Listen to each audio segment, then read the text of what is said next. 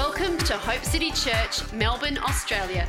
Stay tuned for another inspiring message by Pastor Andrew McGrath. And this week I want to talk to you about sons that serve with a spirit of excellence. You'll see how these two are so connected together. 1 Chronicles 22, verse 7 to 10 tells us that the word of the Lord came to David and said, David, you've been a man of blood. You can't build what I want to build, but I'm going to use your son Solomon. When you read about Solomon in the Old Testament, he is the picture of sonship in the kingdom of God. He is the picture of what all of creation is longing for. When Solomon is born and he goes and he begins to reign in Israel, it is the pinnacle of the history of Israel in the Old Testament. 40 years under King Saul of chaos, 40 years under David, which is striving to break through and bloodshed and, and battles, but 40 years of rest and dramatic increase under the kingdom of Solomon. So he says to Solomon, God says to David about Solomon, you, verse 9 of 1 Chronicles 22, You will have a son, he'll be a man of peace and rest, and I will give him rest from all of his enemies on every side. His name will be Solomon, and I will grant Israel peace and quiet during his reign. You're the answer to this city, church. Who, me? Me? Little me? Yeah, you. You're the sons of God, female, male sons of God. And God says, through what I do in you, through the way I shape your mind, and through the way you serve this city, you will be the answer to this city. The one thing about Solomon is sonship. 1 Chronicles 28, verse 6, you can write this down. It says, Solomon, your son, will build my house and my courts, for I have chosen Solomon to be my son, and I will be his father. That's what God says about Solomon. Verse 5 of that same chapter says, David said, Of all my sons, for the Lord has given me many, he's chosen Solomon to be my son. There's something about Solomon that is a clue to what God wants to do in this generation. I'm excited about that. So turn with me to 1 Kings 10, verse 1 because here it's unpacked. Look in this scripture about the mind of Solomon, but also about the way that Solomon and his sons served in the house. Our focus this month is on serving. We serve with our mind. We come before the Lord and allow His thoughts to be planted over our mind. But we also serve in the way we love others and minister to others. And you're going to see why this is so powerful. This amazed me. You ready? Okay, I'm going to break all the rules of preaching. I'm going to read you 10 verses in a row. All right? And they, we say don't do that because most churches can't cope with 10 verses in a row. But I know that you're mature and you can do it. When the Queen of Sheba heard about the fame of Solomon and his relationship to the Lord, now, now listen to all the words, take it in. She arrived at Jerusalem with a great caravan. I didn't know they had caravans back then. With camels carrying spices, large quantities of gold and precious stones. She came to Solomon and talked to him about all that she had on her mind. This is the place where problems are solved and answers are met. And Solomon answered all of her questions, for there was nothing too hard for the king to explain to her. You have the mind of Christ. And within you is the answer to every single problem this city faces. I know some of you may find that hard to understand, but this is not your mind. This is not about your IQ. This is not about your education. This is about the wisdom of God that has been placed inside every single believer. Solomon is a picture of the sons of God. And the queen comes to him because she's got questions and problems. She's ruling over a vast region and she needs the word of the Lord and she knows where to go. Solomon. And when the Queen of Sheba saw all the wisdom of Solomon and the palace that he had built, the food on his table, the sausages on his barbecue, the seating of his officials, one version says the attentive service and the fine dress of his waiters, his cupbearers, and the burnt offerings he made at the temple. It says, and I'll read a few translations, she was overwhelmed, she was awestruck, and her breath was taken away. I've always loved this verse. She said to the king, the report I heard in my own country about your achievements and your wisdom is true. But I didn't believe these things until I came and I saw it with my own eyes. Indeed, not even half was told me. See, the church in times has had a, a, a been prone to exaggerate about what God's doing, but she's saying, you know what? What I heard isn't even half as good as what I have seen it to be. How amazing is that, hey? You've kept the truth away from me. Indeed, not even half was told in wisdom and wealth. You have far exceeded the report I heard. How happy are your people? How happy your officials who stand before you and hear your wisdom. Praise be to the Lord your God, who has delighted in you and placed you on the throne of Israel. Because of the Lord's eternal love for Israel, he has made you king to maintain justice and righteousness. And this is a good verse. And the, she gave the king 120 talents of gold. Four and a half tons of gold came on her camels. Wow. Four and a half tons of gold. In fact, 144,960 ounces of gold. Gold on Friday at the end of trade was $1,750 Australian dollars an ounce. So you do the sums, that's around about $250 million of gold she gave for one sitting to the king. Are you getting this? Now, it's not just about the money, it's about the riches that came to Solomon. She gave large quantities of spices and stones. Never again were there so many spices brought as those the Queen of Sheba gave to King Solomon. Verse 13 King Solomon then gave back to the queen. And then it says in verse 14, a verse that I think a lot of people have butchered and taken out of context, but it's so important in this story. Listen to what it says.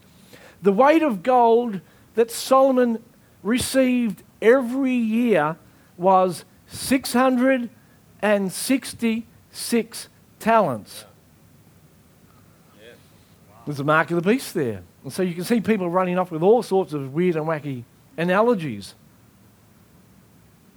804,528 ounces of gold. Around about $1.4 billion of gold came to Solomon, aside from all the riches, the jewels, the spices. In gold alone, 666 talents. Why not 667? Well, I think what God is saying to us is that 666 is a picture of the world system and all that the world has and all the world stands for. And it says here that the world system and everything, the wealth of the wicked, was brought in to King Solomon. The system of the world gave itself up to the kingdom of God. Are you getting this? Now, we hear the wealth of the wicked is laid up for the just, and, and yes, it's money, but it's more than that. It's, it's, it's the mind, it's the influence, it's everything. That's what the wealth of the wicked's about. It's not just about cash, it's about the influence of the world coming into the church. We preach that, we say that, but we don't know how to get it. And Solomon, as the Son of God, teaches us how the wealth of the wicked is brought into the kingdom. We shared about last week. It was the mind of Solomon, because he had overlaid God's mind to his mind, he'd sought wisdom. He'd allow God to build his mind so the Spirit of God could speak to him. That drew in the wealth, but it wasn't the only thing that drew in the wealth. There were two things. Firstly, the sons of God put their mind to work for God. So I say to you today, the wealth of the wicked will come into the church when God's people put their minds to work. Yeah. When we stop, we collectively stop being lazy, when we dedicate our lives to receiving yeah. the implanted word, yeah. when we allow our minds to be washed and renewed, so we begin to pick up the thoughts of heaven, then the wealth of the wicked will be laid up for the just. It's not going to come by you praying and fasting. Well, they're good things to do. It's not going to come by you crying and begging. It'll come as you allow God to renew your mind. Yeah. So it says here 666 talents came because the son put his mind to work. And secondly, and this is the revelation for you today, the people, the people committed to serving with excellence. I'm going to show in a second how profound that is. So we understand wealth came in because Solomon had a mind to answer questions. But in this story, equally as important, that her breath was taken away. She was motivated to give not just because of the answers to her problems, but because of what she saw in the house of God. So, how could the way we serve each other in God's house affect the wealth of the wicked coming to us? How is there a connection? Does what I do on a Sunday and throughout the week serving, laying down my life with a spirit of excellence, does that in and of itself trigger something in the spirit that releases the power of God to bring the wealth of the wicked to the just? I'm glad you asked. Matthew chapter 6, listen to this. We'll just focus on this part for today. In the wisdom of God, a lily is clothed in more glory than Solomon in all his array. And this lily lasts but for a moment in time. And yet God says, because that lily has discovered its purpose and identity and functions in service to the world.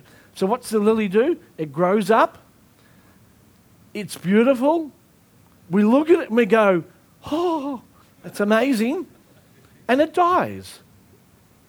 And God says, in that moment, there is more power and glory than Solomon and all of his array. It's a big deal to God for us to release His glory of excellence into a moment. Think about it. Some of you may have heard me talk about this, but Mary spent her livelihood on one moment. She broke her vase and outpoured a fragrant, beautiful perfume, and it was poured out over Jesus for one moment. And it released a redemptive effect that is the reason that you are here today. Think about that. 2,000 years ago, she, in an act of excellence and service, beyond what anyone did, she released, she wasted her life for a moment. And God says, that very act is the reason that you are here today. He said that. He said that uh, wherever this gospel is preached, what you did will be brought back to remembrance. God is saying that act of devotion and excellence I will never ever forget. And what I do in the future, because remember, God, God is encased in every moment of history. He's here today, but he's equally as here yesterday as he is today, as he is tomorrow. Yes? yes? God is everywhere all at once. So he exists in his fullness 2,000 years ago as much as he does in his fullness today, and he will in 2,000 years' time. And so he lives in that moment, and he says, I will cause that moment to continue on for eternity, because I am eternity. And you did what you did because you were in me, and you did it unto me. You did it out of your identity. You did it with a pure heart and with a spirit of excellence, and it shall live on. And here's the thing most people that benefited from that extreme act of devotion have no clue that they are a result of that action.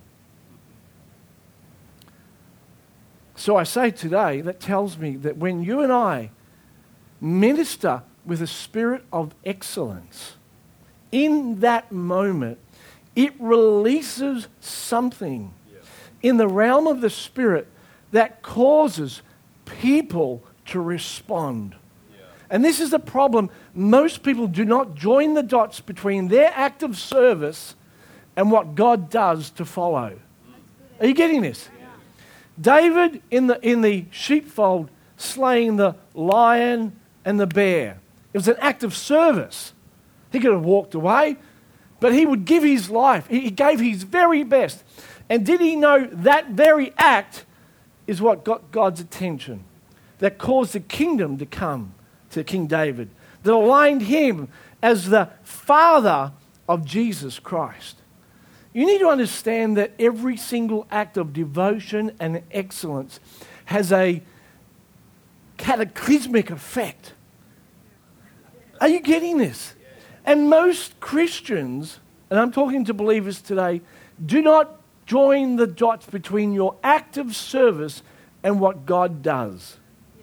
You go to churches where there is a spirit of excellence. I mean, a genuine spirit of excellence. Not, of, not out of showmanship or out of trying to get ahead or be noticed, but an absolute devotion to serving God because they understand God is an excellent God. Oh Lord, oh Lord, how excellent is your name in all of the earth. His name is his character. And they've understood that God is a God of excellence. And everything that we do, we put all our heart and our energy into. Where you find people like that, God always begins to bring in the wealth of the wicked. And where there's sloppiness, see, King Solomon's son later on takes the gold shields that Solomon arrayed in the temple.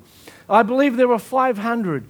And he replaces the gold shields with bronze shields. Sloppiness, half heartedness, mediocre, just near enough is good enough.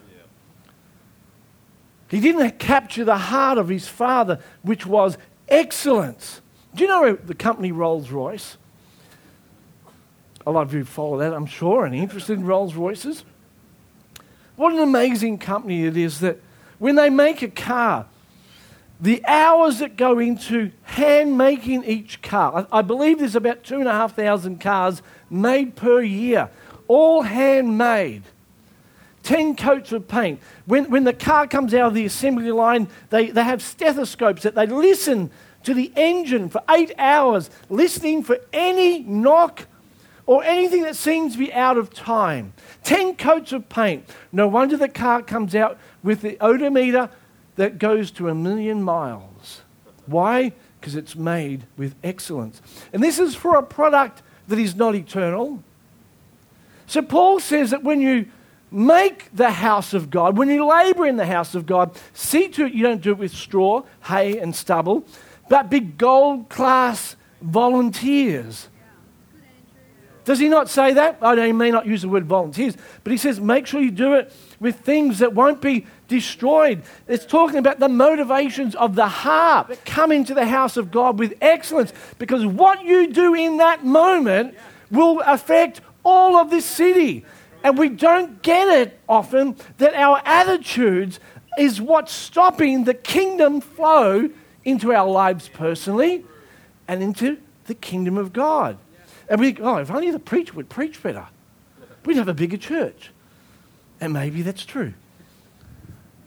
But have we ever thought that if we all served with a spirit of see, it wasn't down just to Solomon to answer questions.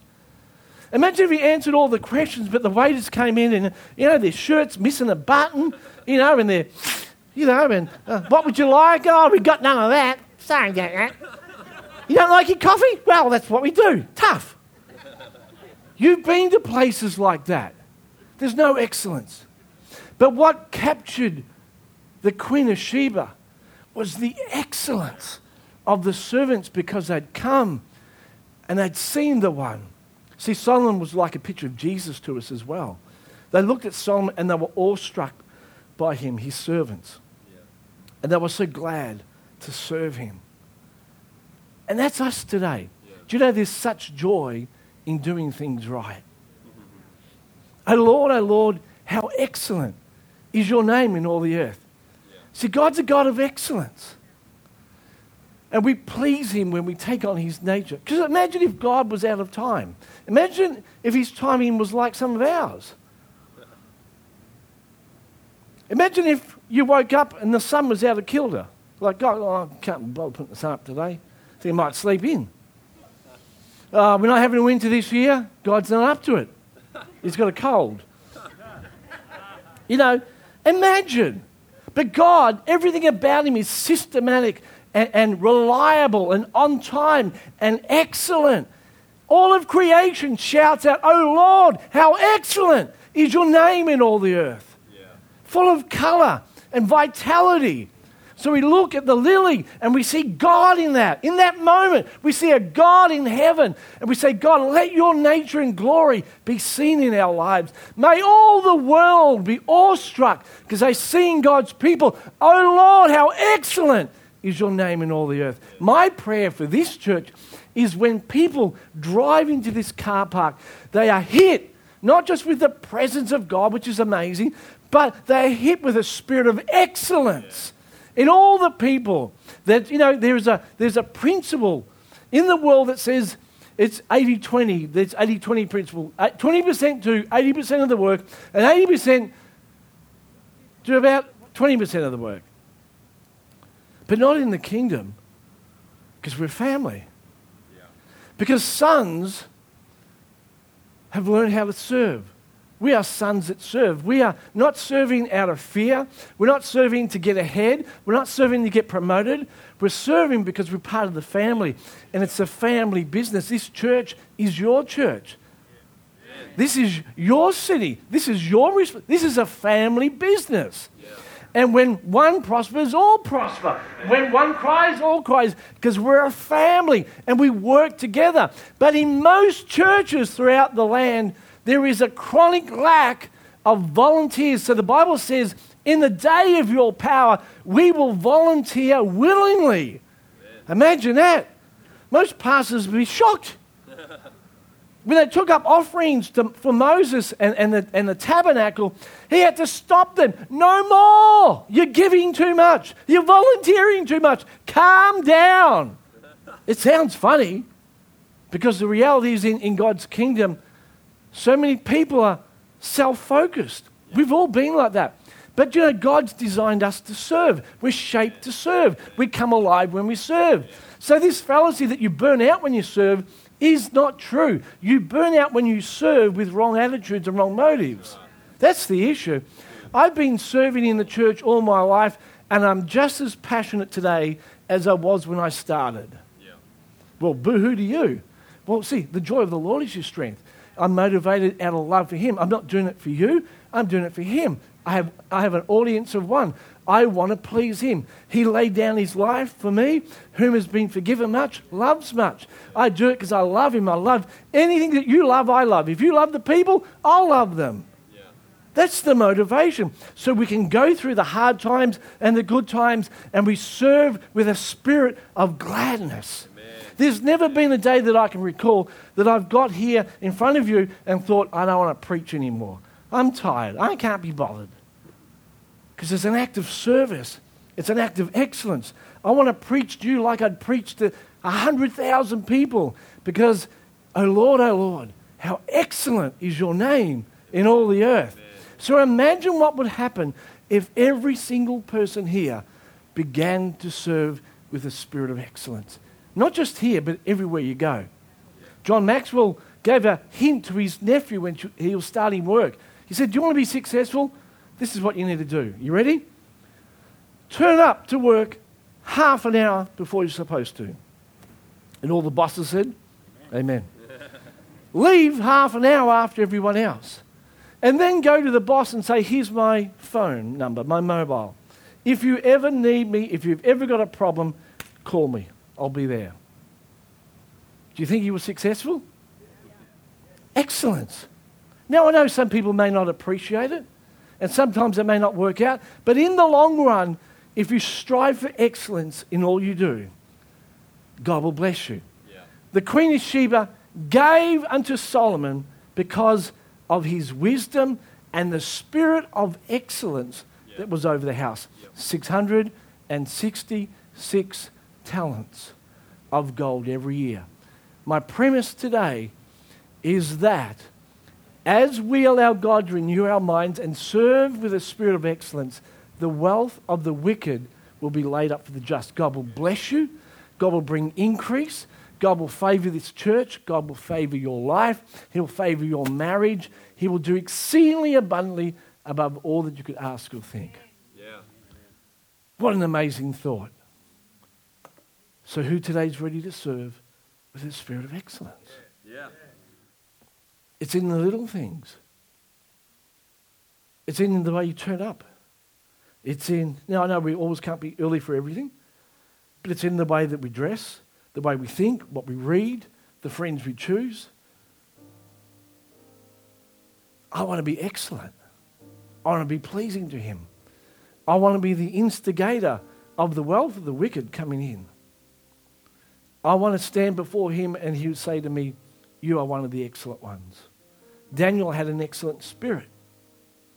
So he was highlighted, he was used by God. Not because he was great himself, because he purposed in his heart not to defile himself, but to live unto the Lord. And he gave everything that he had.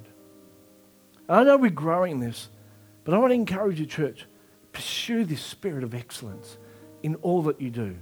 Have a look in the mirror when you wake up, maybe after you've had a coffee, and say, This is going to be an excellent day.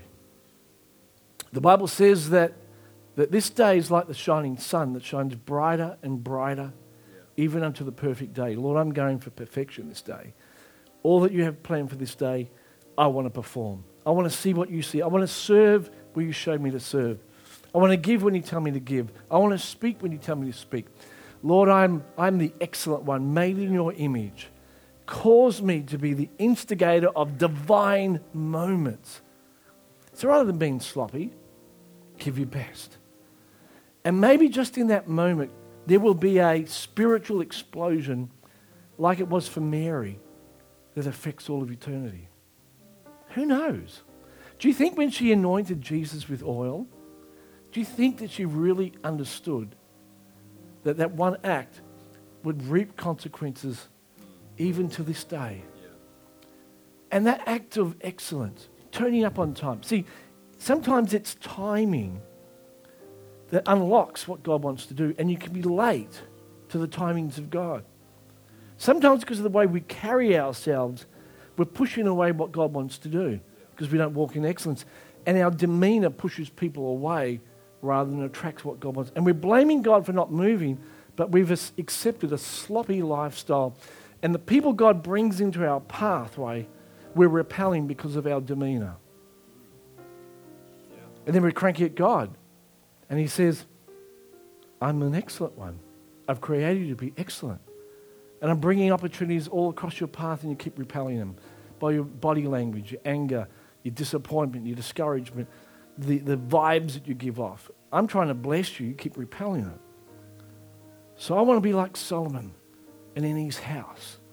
An excellent one. I want to give it. So when I finish preaching, I walk away thinking, I gave it everything that I know how to give.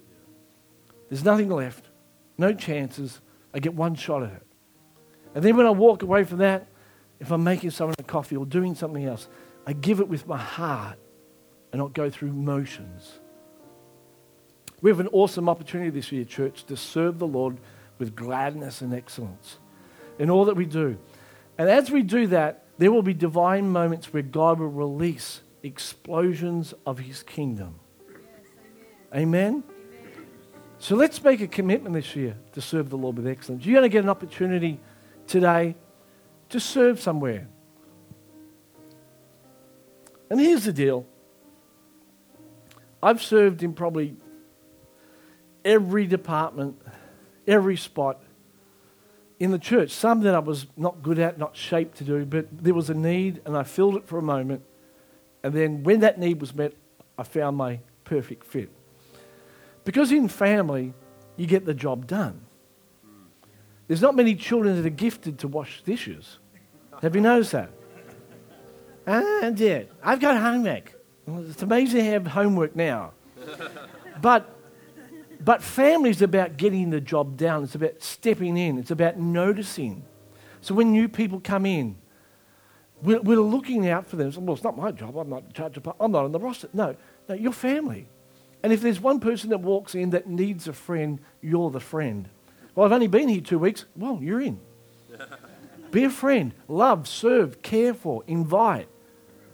We're all eyes, we're all ears. And as we do that, something happens, not just in that, that moment, but in all around it. God begins to move powerfully. I'm convinced that Solomon's house is the key to success, not only this church, but the kingdom in this city as people begin to think his thoughts like Solomon, and then as people begin to act with a spirit of service like his staff. And then the queen began to bring in every year gold, silver, and spices.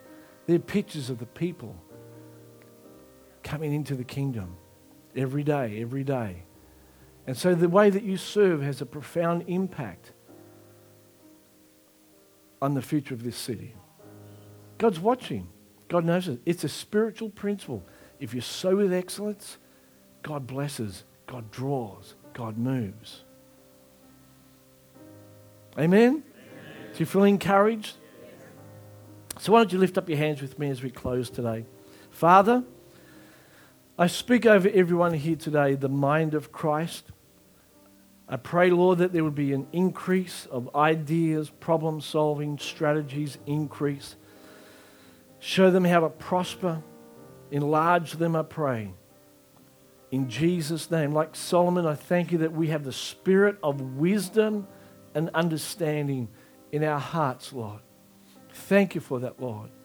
And I pray too today, Lord, that that spirit that was in Solomon's house of excellence, of going beyond the call of duty would be in our hearts, in all that we do, in our studies, in our workplace, in this house of the Lord, in our marriages, our families, everywhere we go. Let us be known as people of excellence. And as we do that, Lord, we believe that you will bring in the wealth of the wicked into your kingdom as a result. We do this in faith. And I bless your people with great success as they serve this week in Jesus' name.